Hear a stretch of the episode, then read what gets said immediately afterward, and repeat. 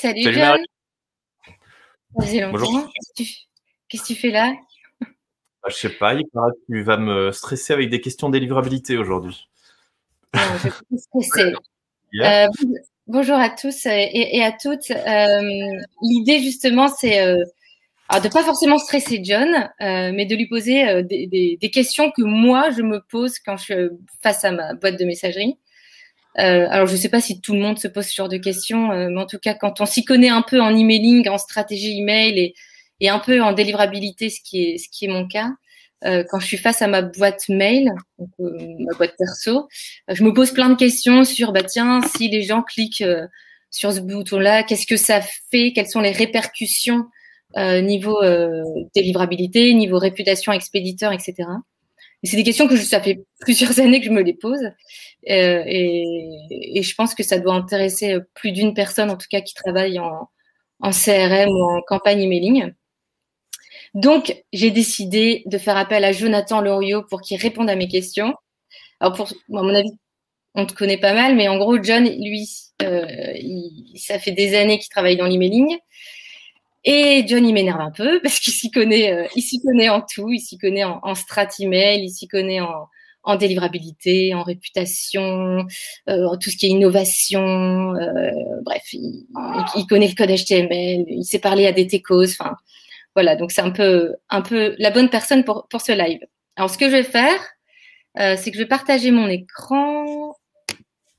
Ouais, une petite note de service pour pour les personnes qui nous regardent, n'hésitez pas à, nous poser vos propres questions, à répondre éventuellement aux questions de Marion euh, sur lesquelles euh, bah, moi j'aurais plus de difficultés. Hein. Peut-être qu'elle va me mettre euh, en difficulté sur certaines choses. Donc n'hésitez pas à nous faire signe et on, montrera vos, petits messages à l'écran. Il n'y a, y a pas de souci. alors moi, John, vu que je partage mon écran, je vois pas les messages, donc tu, m'interromps quand il y en a. Pas de problème, je, je te les lirai. Alors, donc là, tu vois, je te partage, enfin, je vous partage ma boîte euh, Hotmail, euh, qui est encore ma boîte euh, perso, bon, un peu vieille parce que je m'en sers aussi pour, voilà, pour, pour m'inscrire à des trucs pour le boulot. néanmoins, alors je vais te poser des questions un peu connes peut-être. Mmh. je les ai notées dans un coin, elles sont un peu en vrac, donc on va les parcourir une par une. Mais genre ici, ici, il est où en fait le bouton pour dire ceci est un spam? Comment je fais là si je veux me plaindre de Bad Sander? Il est normalement en haut dans Hotmail, mais ils l'ont ils l'ont caché ou quoi? Je, sais pas. je, vais, je vais agrandir mon écran parce que je ne je le vois pas très bien. Euh, donc ici, ouais, dans courrier indésirable en haut. Ouais, donc je fais ça. Et là, on a plusieurs options. Et donc, si je veux me prendre plein de Bad Sander, bah, alors je te recommande de ne pas le faire. Hop, hop, hop, hop, c'est la merde. Oh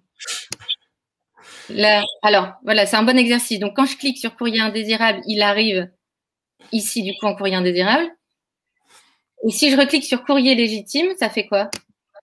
Ah bah, c'est censé euh, annuler l'action. Donc, on a, on a, des signaux euh, que tu viens d'envoyer, des signaux contradictoires que tu viens d'envoyer à Microsoft. Le premier qui était de dire bah, cet email, il m'ennuie, euh, il, il me convient pas, euh, je veux plus le voir, et en plus, je veux le dénoncer comme étant du spam. Et au final, l'exercice inverse, imaginons que l'email de Batsender soit arrivé dans la boîte spam euh, directement, parce que Microsoft, avant même que tu aies cliqué sur ceci est un spam, ou sur le bouton indésirable en l'occurrence, euh, eh bien, si tu l'avais sorti de la boîte spam, c'est un autre signal que tu envoies à Microsoft en disant, bah, vous avez classé ce message comme étant un spam, mais moi, je considère que ce n'en est pas un donc en fait, ces deux actions, euh, l'une négative et l'autre positive, elles vont avoir une influence sur la réputation. Donc le mot est lancé. J'imagine qu'il y avait des dans tes questions des, sujets sur la réputation. Et clairement, la plainte spam, c'est un des signaux les plus importants pour faire varier la réputation. Je suis désolée. Alors du coup, j'ai une autre question. Euh, tu vois là, par exemple, j'ai acheter une glace pour l'anniversaire de ma fille, qui est dimanche. Euh, déjà, je reçois, tu vois, tout ce qui est paiement, email transactionnel, paiement accepté, confirmation de commande, et même une question euh, que j'ai posée pour dire euh, est-ce que je peux bien venir récupérer le gâteau dimanche? donc ils me répondent oui, vous pouvez le récupérer dès l'ouverture du magasin. Ça arrive directement en courrier indésirable. c'est des emails pour le coup que je voulais voir dans ma boîte Prio. Euh, déjà, tu, enfin ma première question c'est, tu sais me dire pourquoi ça arrive en courrier indésirable? Est-ce que c'est donc on voit que c'est envoyé via PrestaShop. Est-ce que c'est un problème de configuration technique ou juste c'est juste le premier email euh, qu'elle qui m'envoie? Donc euh, voilà, tu sais m'éclairer là-dessus? Alors, euh, évidemment, j'ai pas pris le temps de faire une analyse avant, donc je découvre le, message en question. Il peut y avoir plein de raisons différentes. Euh, la plupart du temps, euh, ces raisons, c'est quand même des raisons liées à la réputation. Donc ici, on voit que le message, il est envoyé par vandencastel.com. Euh, Donc peut-être que ce nom de domaine a une mauvaise réputation parce que par ailleurs, euh, le, bah, bah, la, société en question a de mauvaises pratiques. Alors ici, on est, on est tout à fait d'accord qu'on est sur du message transactionnel et que bah, c'est quand même rare qu'il y ait de bonnes raisons de mettre des messages transactionnels en, en, courrier indésirable. Euh, une autre raison, ça peut être que l'adresse IP qui a envoyé ces emails euh, est éventuellement partagée avec euh, d'autres marques ou avec d'autres typologies de messages de Van. Euh, et que ces autres messages ont, eux, des mauvaises pratiques. On reviendra sur, celle-ci plus tard. Et il y a éventuellement une troisième raison, mais qui est quand même un petit peu plus marginale aujourd'hui. C'est que le contenu du message ne plaît pas d'une manière ou d'une autre à Microsoft. Euh, on... Ah, par contre, on t'entend mal, John. Jonathan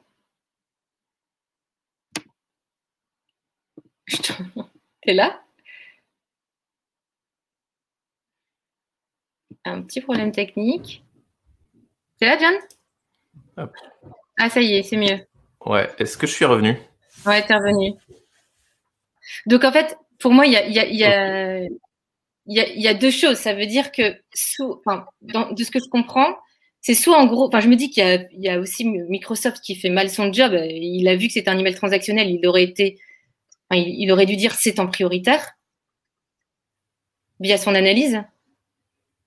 Et toi, tu es en train de me dire, bah, c'est soit ça, soit euh, Microsoft qui a mal fait son job, soit ils ont un problème de IP ou de, euh, de réputation de, domaine.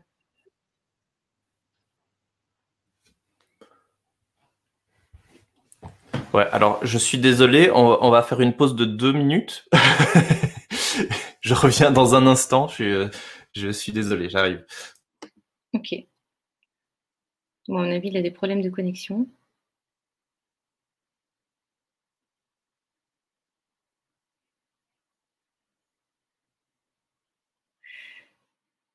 Alors, on va l'attendre quelques minutes.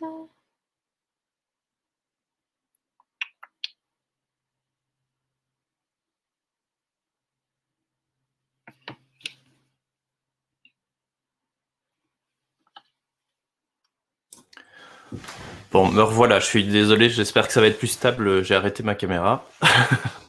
ouais. Donc, je ne sais pas si tu as entendu ma question. Non, c'était tout, tout haché. Désolé pour l'assistant. La question, c'était, de ce que je comprends, tu me dis, bah, c'est un email transactionnel, donc Microsoft aurait dû détecter que c'est un email transactionnel et le mettre en prioritaire.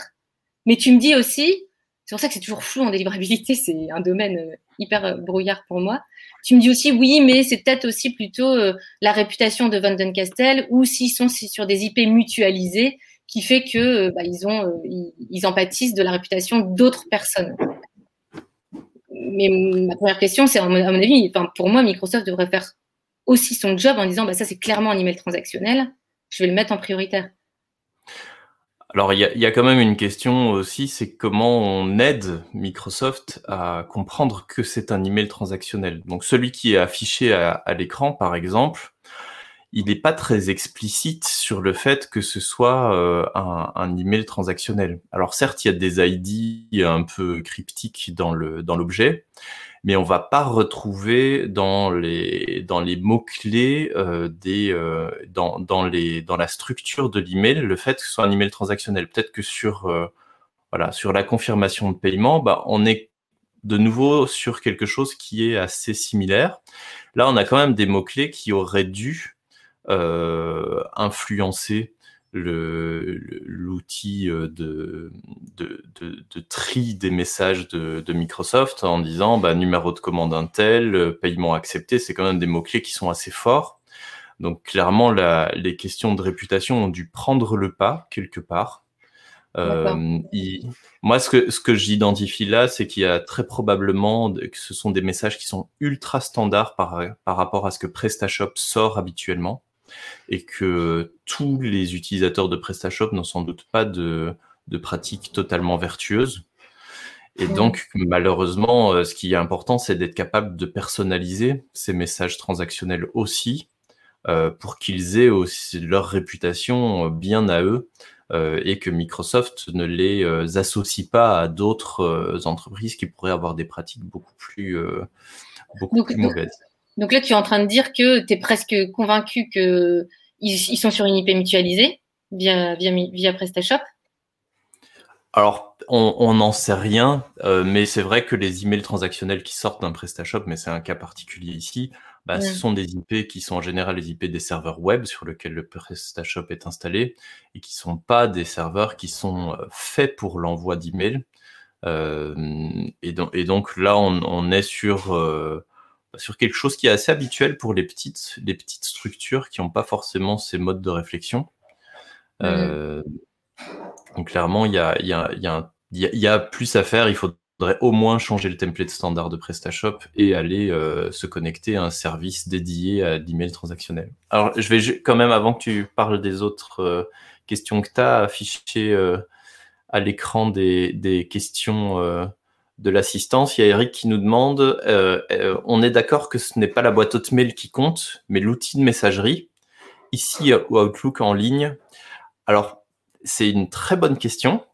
Euh, donc ici, on est sur outlook.com, donc sur le webmail. Donc la partie filtrage anti-spam qui compte, c'est vraiment la plateforme web Outlook qui la gère et qui va gérer toute la réputation, la mise en spam, le système de, de feedback sur les plaintes, etc.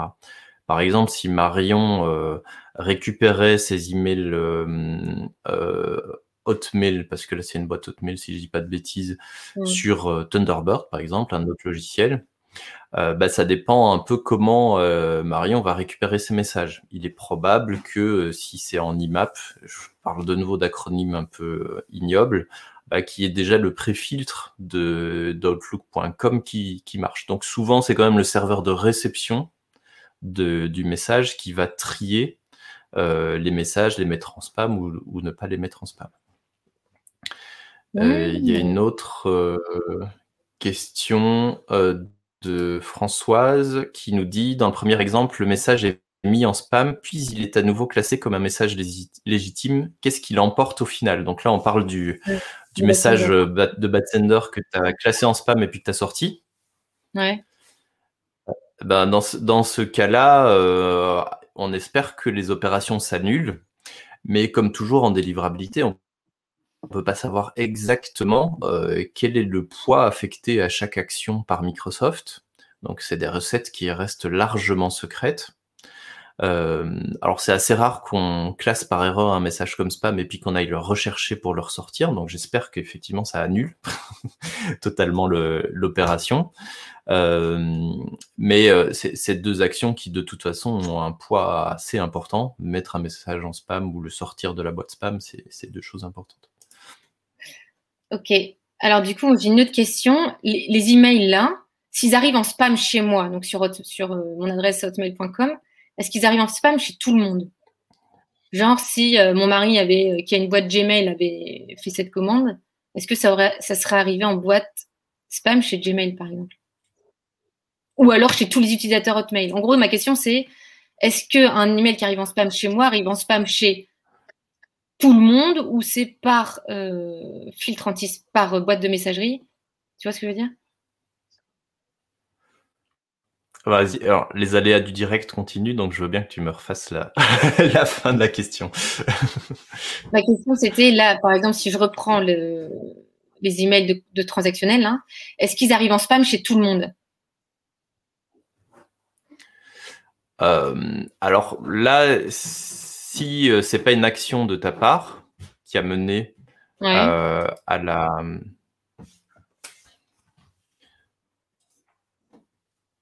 à la boîte spam. Ouais, je, je vais euh, faire encore une action sur mon ordinateur pour essayer que la connexion s'améliore. J'espère que ça va suffire. Donc ta question, c'était de savoir si euh, un, message, ceux de Van de Castel, par exemple, qui euh, arrive en spam, s'ils arrivent en spam pour tout le monde. Ça? Voilà, oui. Donc en gros, il y a beaucoup de chances qu'ils arrivent en spam pour tout le monde, que c'est pas toi-même qui a fait l'action de les mettre en spam. En gros, il y a, deux grands scénarios. Soit par le passé, tu as déjà mis euh, une marque en spam, et mhm. donc à l'avenir, pour toi, elle va toujours arriver en spam, dans la mhm. plupart des boîtes mail. Euh, soit elle arrive tout de suite en spam. Et dans ce cas-là, c'est souvent clairement un problème de réputation. Et donc, ce, problème de réputation, il peut, il est a priori global et il va y avoir exactement le même comportement pour tous les destinataires de, ce type de message. Ok, donc pour toi, c'est, ça arrive en spam chez tous les utilisateurs d'Hotmail, mais aussi Gmail, Yahoo, etc. Ah non, là on est purement ah. sur Microsoft. Euh, les, filtres anti-spam de Microsoft ne sont absolument pas les mêmes que ceux de Gmail. Et donc, on, a une différence euh, qui peut parfois être massive. Euh, on peut avoir des problématiques qui sont assez ennuyantes euh, d'un Microsoft. Alors, souvent, c'est Microsoft l'un des plus difficiles à, appréhender sur les questions de délivrabilité. Un Microsoft qui met tout en spam tout le temps, alors que tout se passe bien ailleurs. Mm. Et parfois, il faut des semaines, voire des mois pour réussir à s'en sortir à force d'amélioration de, bonnes pratiques derrière. Ok. Et si maintenant je fais, ben, en fait, c'est un courrier légitime. Donc je clique là-dessus. Donc il atterrit bien en. Normalement, je vais le retrouver là en, boîte de réception. Est-ce que tous les prochains arriveront en boîte de réception pour moi? Alors, c'est un signal fort. Ce qui serait intéressant, c'est que tu les remettes tous en boîte de réception parce que tu en as reçu toute une série. On va peut-être pas forcément le faire maintenant, mais euh, ça, pourrait être intéressant. Donc, ça signifie quand même pour euh, Microsoft que tu, toi, en tout cas, tu désires recevoir ces messages. Et donc, sauf si Microsoft a vraiment euh, une prise de décision qui est sur des questions de sécurité, par exemple, bah, a priori, tu vas, tu vas recommencer à tous les voir en boîte de réception. Euh, quand on, fait une action comme ça, quand on fait une action comme ça, moi, je vais, je vais le recevoir en boîte de réception parce que moi, j'ai cliqué sur courrier légitime. Mais une autre personne d'Hotmail qui fait pas ce geste continuera à les recevoir sur en courrier indésirable. Ouais, en gros, il y a deux choses. Chaque fois, les actions que tu fais dans ta boîte mail, elles ont un poids fort pour toi-même et elles ont une petite incidence pour tout le monde. C'est vraiment comme ça qu'il faut le voir. Ok. Euh, une autre question qui me taraude à chaque fois, euh, genre j'ai des j'ai des emails, euh, des newsletters donc qui sont envoyés à des milliers de personnes que je reçois en prioritaire. Normalement, je devrais les recevoir en autre, vu qu'elles sont envoyées à plein de monde. Ouais, la logique de la boîte autre chez, sur Outlook, c'est plutôt les emails que tu, que tu consultes peu. Donc en gros, si euh, l'exemple de BriefMe, bah, c'est leur newsletter qui, si je dis pas de bêtises, arrive à peu près tous les jours. Ouais, alors euh, ça c'est autre chose, mais euh, là c'est un truc pour dire que je dois m'abonner. Mais oui, avant je les recevais bien en. Bien, voilà, ça c'est une newsletter classique. Et je les reçois en prioritaire. Ouais, le, que ce soit une newsletter classique dans sa forme ou pas, euh, ce qui compte de, pour la boîte prioritaire versus la boîte autre, en tout cas du côté de Microsoft, c'est vraiment le fait que tu consultes régulièrement ou pas ces messages. Donc en gros, si tu n'avais jamais ouvert un email de BriefMe, euh, il serait probablement arrivé dans la boîte autre. Alors très franchement, je me suis abonné à BriefMe parce que je, voulais voir euh, la façon, je trouvais qu'il structurait assez bien les infos, donc c'était plus pour le boulot. en vrai, dès que je me suis inscrite à BriefMe, j'ai tout de suite reçu en prioritaire. C'est pas, genre, je les recevais en autre et j'ai cliqué dessus, du coup, ils sont apparus en prioritaire. Donc ça veut dire que eux, ils ont une super bonne réputation pour que ça arrive direct en, prioritaire. Les premiers emails. Ouais, après, c'est toutes ces toutes ces nouvelles newsletters euh, où les, gens ils souscrivent quand même pour euh, avoir accès à du contenu et je pense qu'ils ont des taux d'ouverture qui n'ont rien à voir avec ce qu'on peut recevoir comme email un peu plus commerciaux. Ouais, mais bon là tu vois je prends l'exemple d'Uber Eats, je ne passe jamais par Uber Eats. J'ai essayé une fois, ça a été désastreux, donc je plus jamais. Euh, et je, continue à recevoir leur email en prioritaire et franchement je les ouvre pas quoi. Ouais, bah, dans ce cas-là, c'est que peut-être que tous les autres les ouvrent en permanence. Et donc, ils ont quand même une super réputation euh, et que euh, ils ont euh, une hygiène de base qui est, qui est, qui est nickel et que, et que donc, même si toi, perso, ça, ça te désintéresse, bah, ils ont globalement une très bonne perception du côté des filtres anti-spam. Ouais. Et donc, l'inverse, tu vois, là, j'ai fait, euh, j'ai pris rendez-vous euh, sur Doctolib. Enfin voilà, on reçoit toujours un code de vérification. Et ça, je le reçois en autre. Donc j'étais hyper étonnée. Je pensais que j'allais jamais recevoir mon email de, de, connexion. J'ai quand même été voir en autre et je l'ai reçu en autre. Alors que là, c'est purement un email transactionnel, tu vois. Ouais, mais là, il y, a une vraie euh, question pour les marques, c'est d'être très attentif à bien séparer leur flux d'emails transactionnels des flux d'emails un petit peu plus commerciaux et marketing. Et ce genre de choses, ça passe notamment par l'utilisation d'un sous-domaine différent. Par exemple, ici, on voit que l'expéditeur, c'est doctolib.fr. Peut-être qu'on pourrait influencer un petit peu la décision de Microsoft en utilisant un sous-domaine qui est vraiment dédié à du message transactionnel. Mmh. Euh, de la même manière, euh, là, on n'a pas l'occasion de vérifier les adresses IP, mais à voir si des messages un peu plus informationnels newsletter euh, passent par les mêmes adresses IP que les emails purement transactionnels. De nouveau, c'est une bonne manière de dire à Microsoft et qui va apprendre que un message, quand il est envoyé depuis telle ou telle adresse IP, depuis tel sous-domaine, bah, c'est pas du marketing, c'est pas de l'informationnel, c'est du transactionnel et donc la priorité est plus élevée. Donc c'est vraiment intéressant d'être capable de, différencier les flux d'emails en fonction des typologies de messages et des niveaux de priorité des, messages en question. Ok. Question, j'ai épinglé l'email là, juste pour, euh, pour, pas, pour, pour en parler là ce matin. Je l'ai fait euh, hier soir ou mercredi. Hier euh, Non, la semaine dernière. Bref, peu encore. Quand j'épingle un email, est-ce qu'il y a un. Y a y a ça, ça, fait rien. pas. Ben, j'en sais rien. Pour être transparent, je n'en sais rien. Euh, c'est une bonne question. Euh, clairement, les, les webmails américains, euh, contrairement aux français, se permettent d'utiliser beaucoup, beaucoup des signaux d'usage qui sont réalisés dans les boîtes mail. pour autant, ils ne révèlent pas tout. Et donc, je serais bien incapable de, de te l'indiquer. On pourrait quand même penser que si tu épingles un message, c'est que clairement, il a un intérêt supplémentaire pour toi que tu veux le conserver et donc euh, qu'à l'avenir, quand on reçoit d'autres, euh, ben, il faudrait les considérer comme ayant une priorité élevée. Mais je, suis incapable de dire à date euh, si c'est vraiment utilisé ou pas dans, dans, les, dans les scores de réputation que vont utiliser Microsoft. Ok. J'ai une autre question. Là, par exemple, donc Le Monde, je ne l'ai pas encore lu. Je clique dessus. Là, est-ce que je suis considérée comme ouverte? Ça dépend par qui. A priori, oui. Euh, là, les images se sont chargées. Donc, en tout cas, du côté de ton, euh, de ta solution de routage, enfin de la solution de routage du monde, pour le, en l'occurrence, bah, l'email est considéré comme ouvert parce que les images se sont chargées. Ok. Voilà. Ça, c'est du côté du routeur. Ok.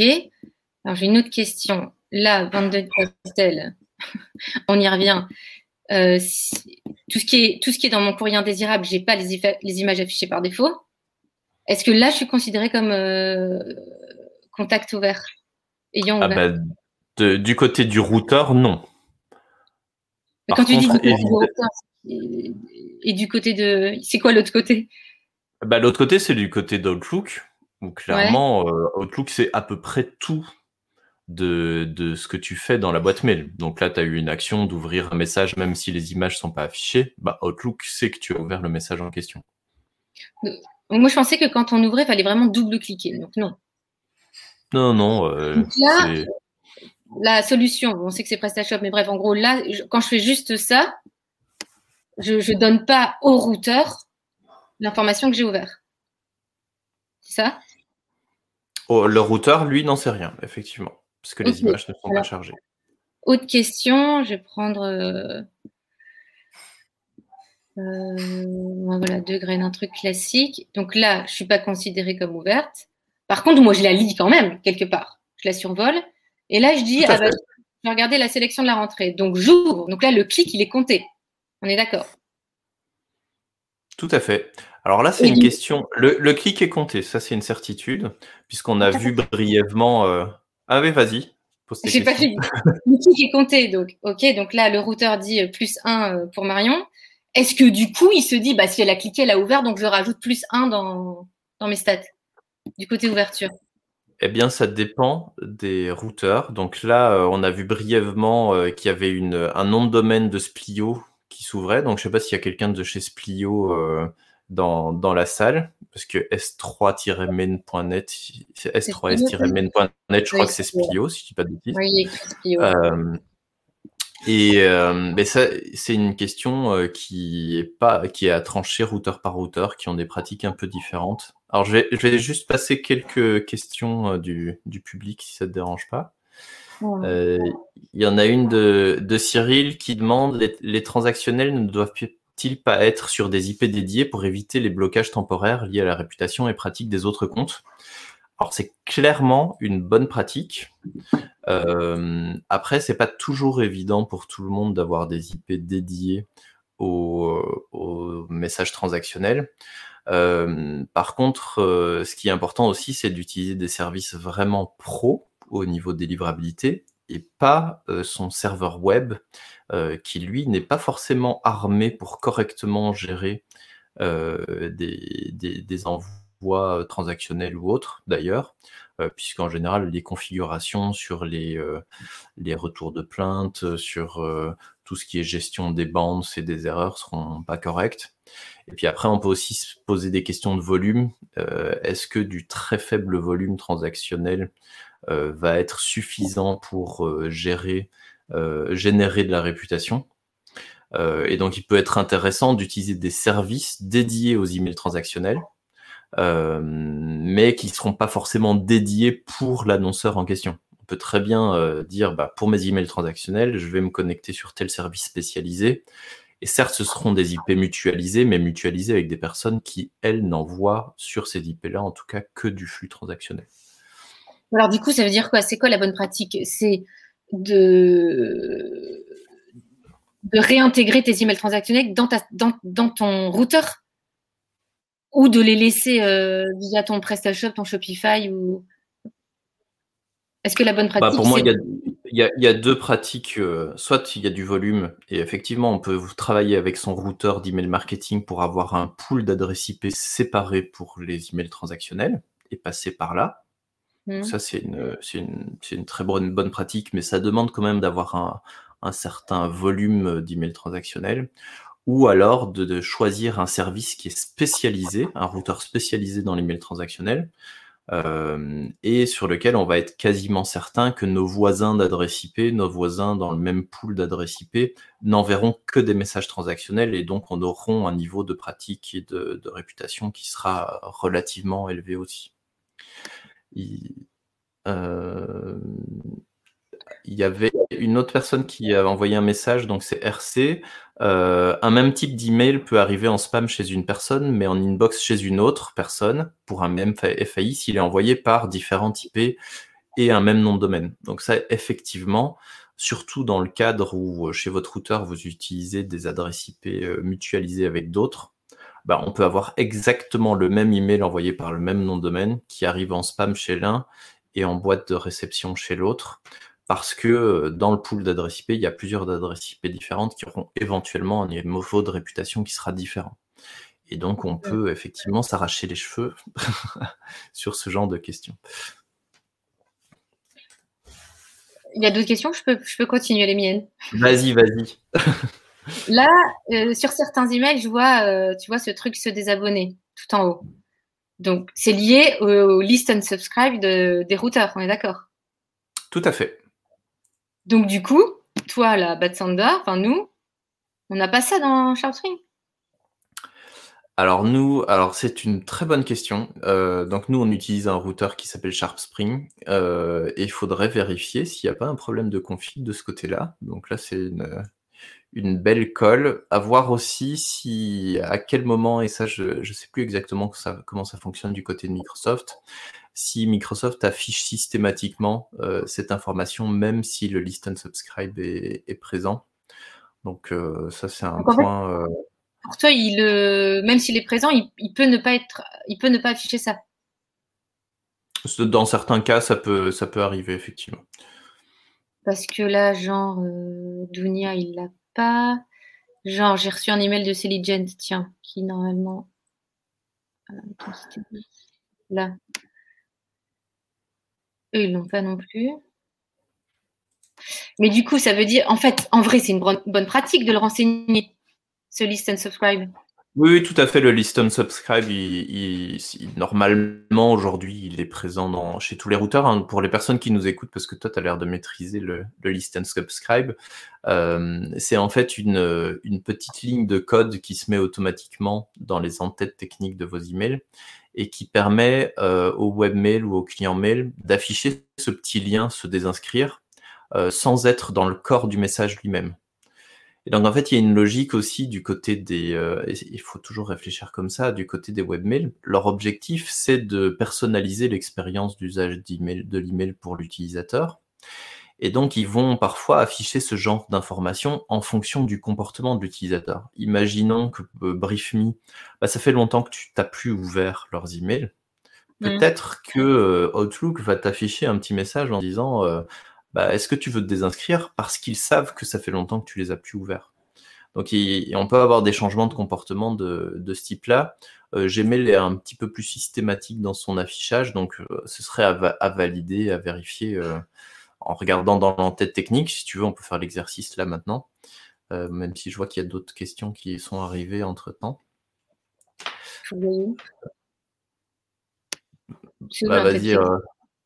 Ouais, mais regarde peut-être sur l'email de Batsender pour voir si euh, le list and subscribe est présent. Comme ça, tout le monde peut voir euh, comment on regarde les en-têtes.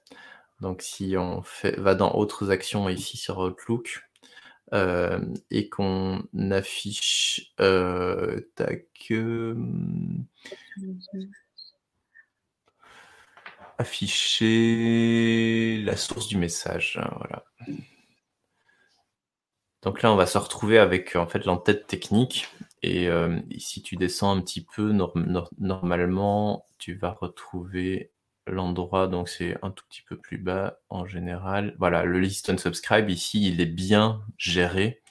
Euh, et il y a les deux techniques de list and subscribe. Donc là, c'est probablement Microsoft qui a dit qui a décidé que les emails de Batsender, visiblement, ils t'intéressaient en général. Donc, il n'y avait pas besoin d'afficher ce, petit lien dans l'interface qui me paraît assez, euh, assez logique. Donc, eux, par exemple, parce que franchement, je les ouvre jamais. là, pour le coup, je les ai ouverts, mais.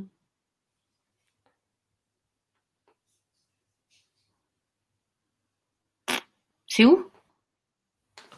Souvent, c'est juste en dessous de la partie où il y a l'objet et le tout, donc ça n'a pas l'air d'être présent. Ok. Euh, alors, il y a des questions je vais, euh, Ouais, il y en a plein qui sont arrivés entre-temps. Il y en a une qui tient. Euh, Vas-y. Alors, il y, a une... Il y a une question d'Alice qui demande ça veut dire que dans les stats, on peut avoir des clickers qui n'ont pas ouvert l'email? Bah, c'est clairement lié à votre routeur. Donc il faut leur poser la question. Dans certains cas, les clics euh, déclencheront euh, un événement d'ouverture. Mais clairement, on peut avoir des clics sans, sans ouverture dans certaines plateformes. C'est tout à fait gérable. Euh, on a une question de Jean-Michel qui demande euh, quelles sont les techniques utilisées par les routeurs pour traquer les ouvertures et les clics? Donc les ouvertures, elles sont traquées au moment où les images s'affichent, puisqu'il y a un petit pixel de tracking. Donc c'est une toute petite image invisible euh, qui va déclencher un signal auprès du routeur à partir du moment où elle est affichée. Le clic, il est traqué grâce aux redirections. Donc les plateformes de routage, elles euh, cachent le, lien final derrière une redirection. Et à partir du moment où quelqu'un passe par cette redirection, ben, le lien va être considéré comme cliqué. Mais c'est un peu faussé. Parce que franchement, sur Hotmail, euh, dans ma boîte de prioritaire, euh, les images s'affichent par défaut. Donc, ça veut dire que l'ouverture est comptée par défaut à chaque fois que je, fais un petit clic comme ça, quoi. Tout à fait. Si tu parcours systématiquement tous les emails de ta boîte, et que les images sont chargées, ah ben, tu euh, es considéré comme, euh, comme une ouvreuse. Après, les gens, en général, ils cliquent pas sur tous les messages et ils vont euh, vers les messages qui les intéressent en priorité. Mmh. on a encore quelques questions. On a une question. Alors, j'espère que je vais pas les, les en switcher. On a une, une question d'Arthur qui demande si cette ligne de code listen subscribe euh, est présente sur le patron, donc euh, dans l'email builder de Batsender. En fait, cette ligne euh, listen subscribe, elle n'est pas dans l'HTML de l'email, elle est vraiment dans l'entête technique du message. Et donc, c'est le routeur, la plateforme de routage qui, au moment de l'envoi du message, va rajouter cette ligne euh, pour permettre au webmail d'afficher un lien de désinscription dans leur interface. Donc c'est absolument pas lié au code HTML euh, qu'on crée et qu'on charge pour, euh, pour afficher son message. Alors, ici, il y a des réponses à des questions d'autres. Donc ça, je vais. C'est très bien que vous vous répondiez les uns les autres, c'est cool. Et, puis voilà, non, les autres, c'est des échanges et des infos qui sont intéressantes, mais euh, les, nos, spectateurs peuvent les lire eux-mêmes, donc euh, on, peut les passer et les continuer. Euh, il est 11h38, hein, je sais pas si. Ouais, mais j'ai une dernière. Quand tu voulais. je m'étais dit 45 max, mais, j'ai une question qui. En fait, j'en aurais deux, mais j'ai une question qui, qui, me taraude à chaque fois que je fais du conseil auprès des annonceurs d'un point de vue délivrabilité, toi et Seb, vous dites souvent, euh, quand on est en formation, euh, que le volume d'envoi, pour pas réveiller les filtres anti-spam, le volume d'envoi d'une semaine à l'autre ne doit pas passer du simple au double. Ok? C'est ce que vous dites, on est d'accord? Je suis désolé, ma connexion euh, fait du yo-yo de nouveau, donc je veux bien que tu, tu répètes. C'est pas la séance la plus fluide à ce niveau-là. Je disais que euh, lors de formation délivrabilité que tu animes, tu dis souvent que pour ne pas réveiller les filtres anti-spam, on ne doit pas, euh, en termes de volume d'envoi, passer du simple au double, d'une semaine à l'autre. Tu es d'accord, tu dis ça? Je t'ai perdu. Ouais, je suis navré.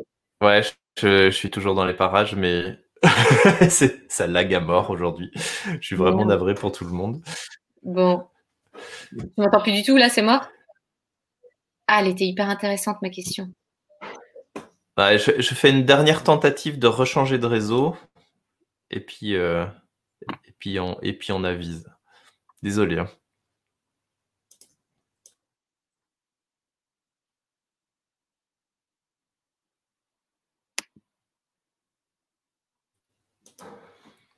Voilà, je suis de retour, j'espère que ce sera mieux. Voilà, tu m'entends? Nickel. Je disais que lors des formations délivrabilité que tu animes, tu dis, euh, pour ne pas réveiller les filtres anti-spam, le volume d'envoi d'une semaine à l'autre ne doit pas passer du simple au double. Tu dis ça? C'est vrai, c'est une affirmation euh, assez fréquente. Du coup, moi, quand j'anime, que je fais du coaching aux, annonceurs, quand on fait le planning d'envoi, donc le planning éditorial avec qu'est-ce qu'on envoie cette semaine, qu'est-ce qu'on envoie la semaine prochaine, etc. À un moment donné, on va segmenter. C'est une des bonnes pratiques, c'est de segmenter pour améliorer leur perf. Donc, il arrive que tu envoies un email, une newsletter à toute ta base et une autre typologie de campagne où tu segmentes. Donc, du coup, d'une semaine à l'autre, bah, tu passes facilement du simple au double. Tu vois ce que je veux dire? Ouais, je vois. Alors en fait, si, ce qu'il faut, ce qu'il faut se dire, c'est que les, les filtres anti-spam, ils n'aiment pas la surprise. Euh, ce qui est important, c'est que il y ait une, vraiment une certaine régularité euh, dans les envois, euh, et que ce soit sur les types de messages, sur la mise en forme. Euh, on a parlé ces derniers mois de la régularité du nom de l'expéditeur, par exemple, hein, la petite partie qui est devant l'adresse euh, d'expédition. Euh, et donc sur, les volumes, c'est la même chose. Euh, si une fois par mois vous faites un envoi à un million de personnes mais que le reste du temps, vous êtes tous les trois jours vers, sur des envois vers 200 000 personnes, et que ça se répète de mois en mois, il n'y a pas trop de problème. C'est un comportement qui va être reconnu.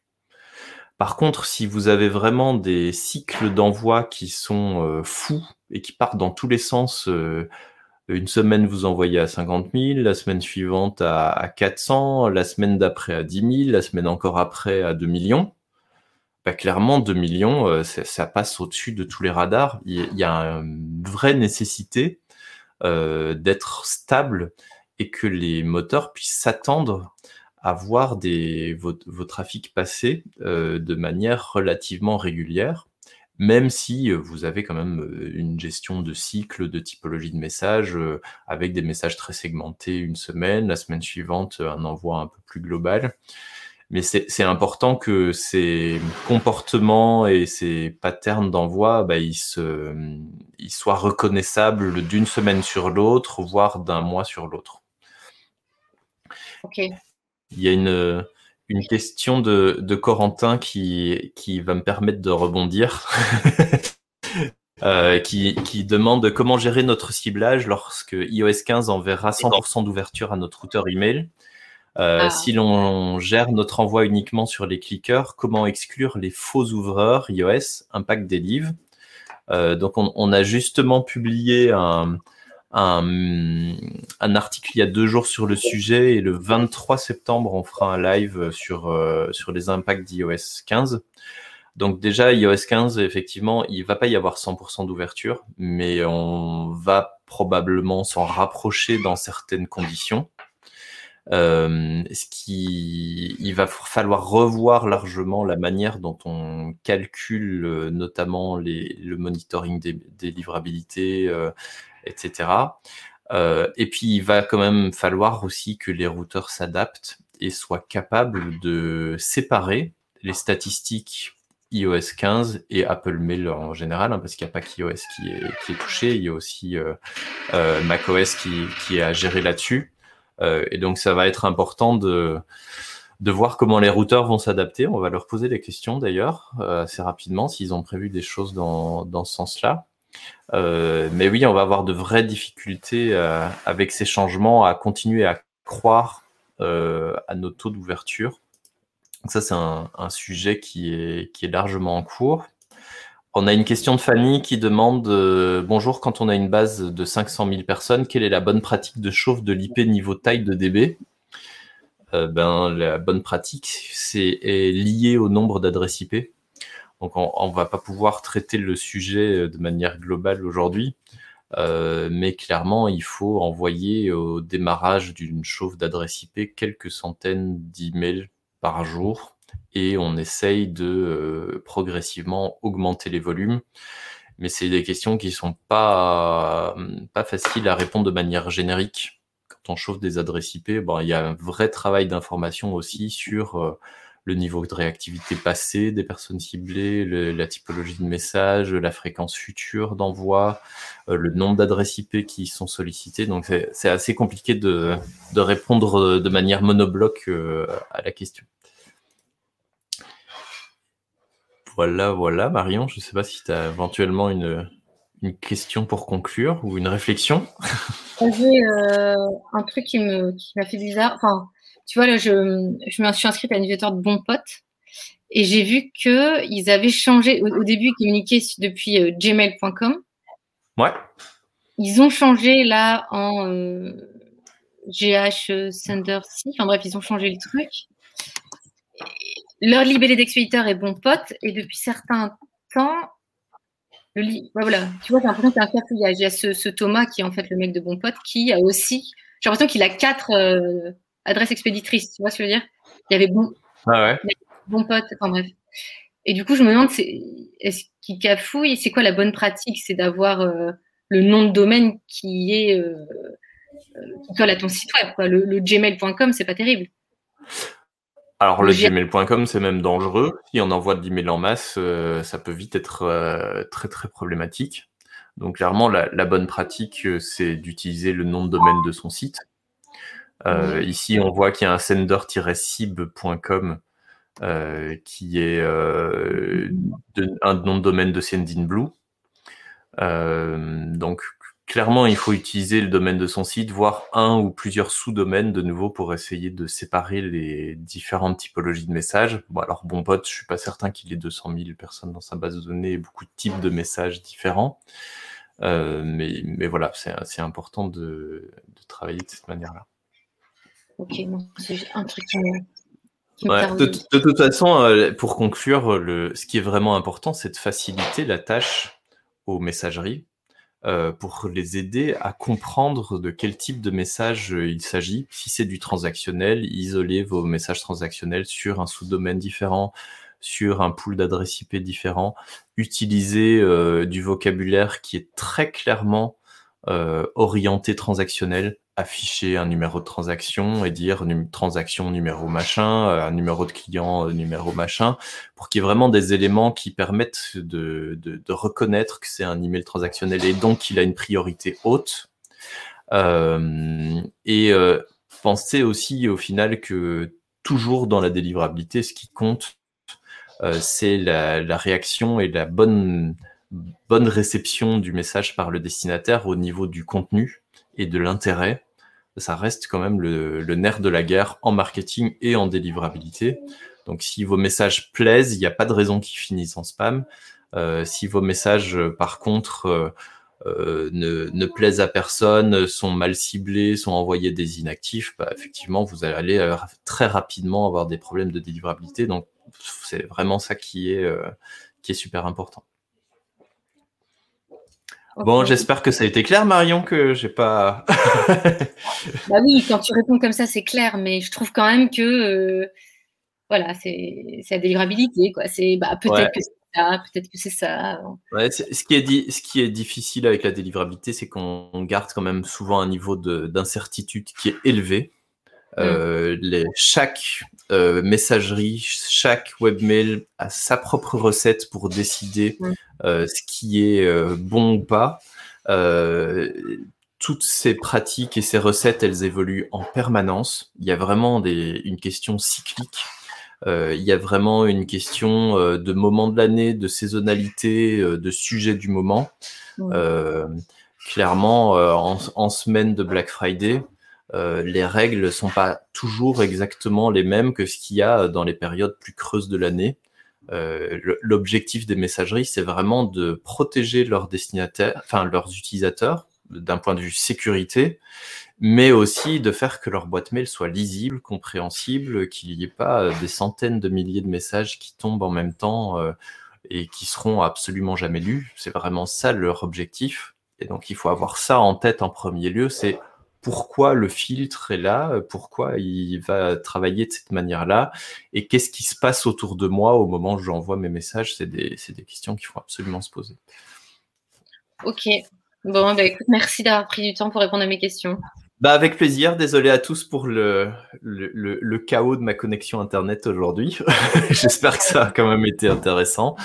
Euh, et n'hésitez pas à nous solliciter. Euh, vous avez, euh, pour une partie d'entre vous, reçu un email ce matin. Si vous avez des questions spécifiques sur la délivrabilité, n'hésitez pas à répondre à ce message. Hein. On a une belle adresse Yes Reply qui marche et euh, les messages euh, que vous envoyez en réponse à nos newsletters sont lus et répondus. Donc n'hésitez pas à faire ça si vous avez encore d'autres questions. Voilà, à bientôt. Ciao. Ciao.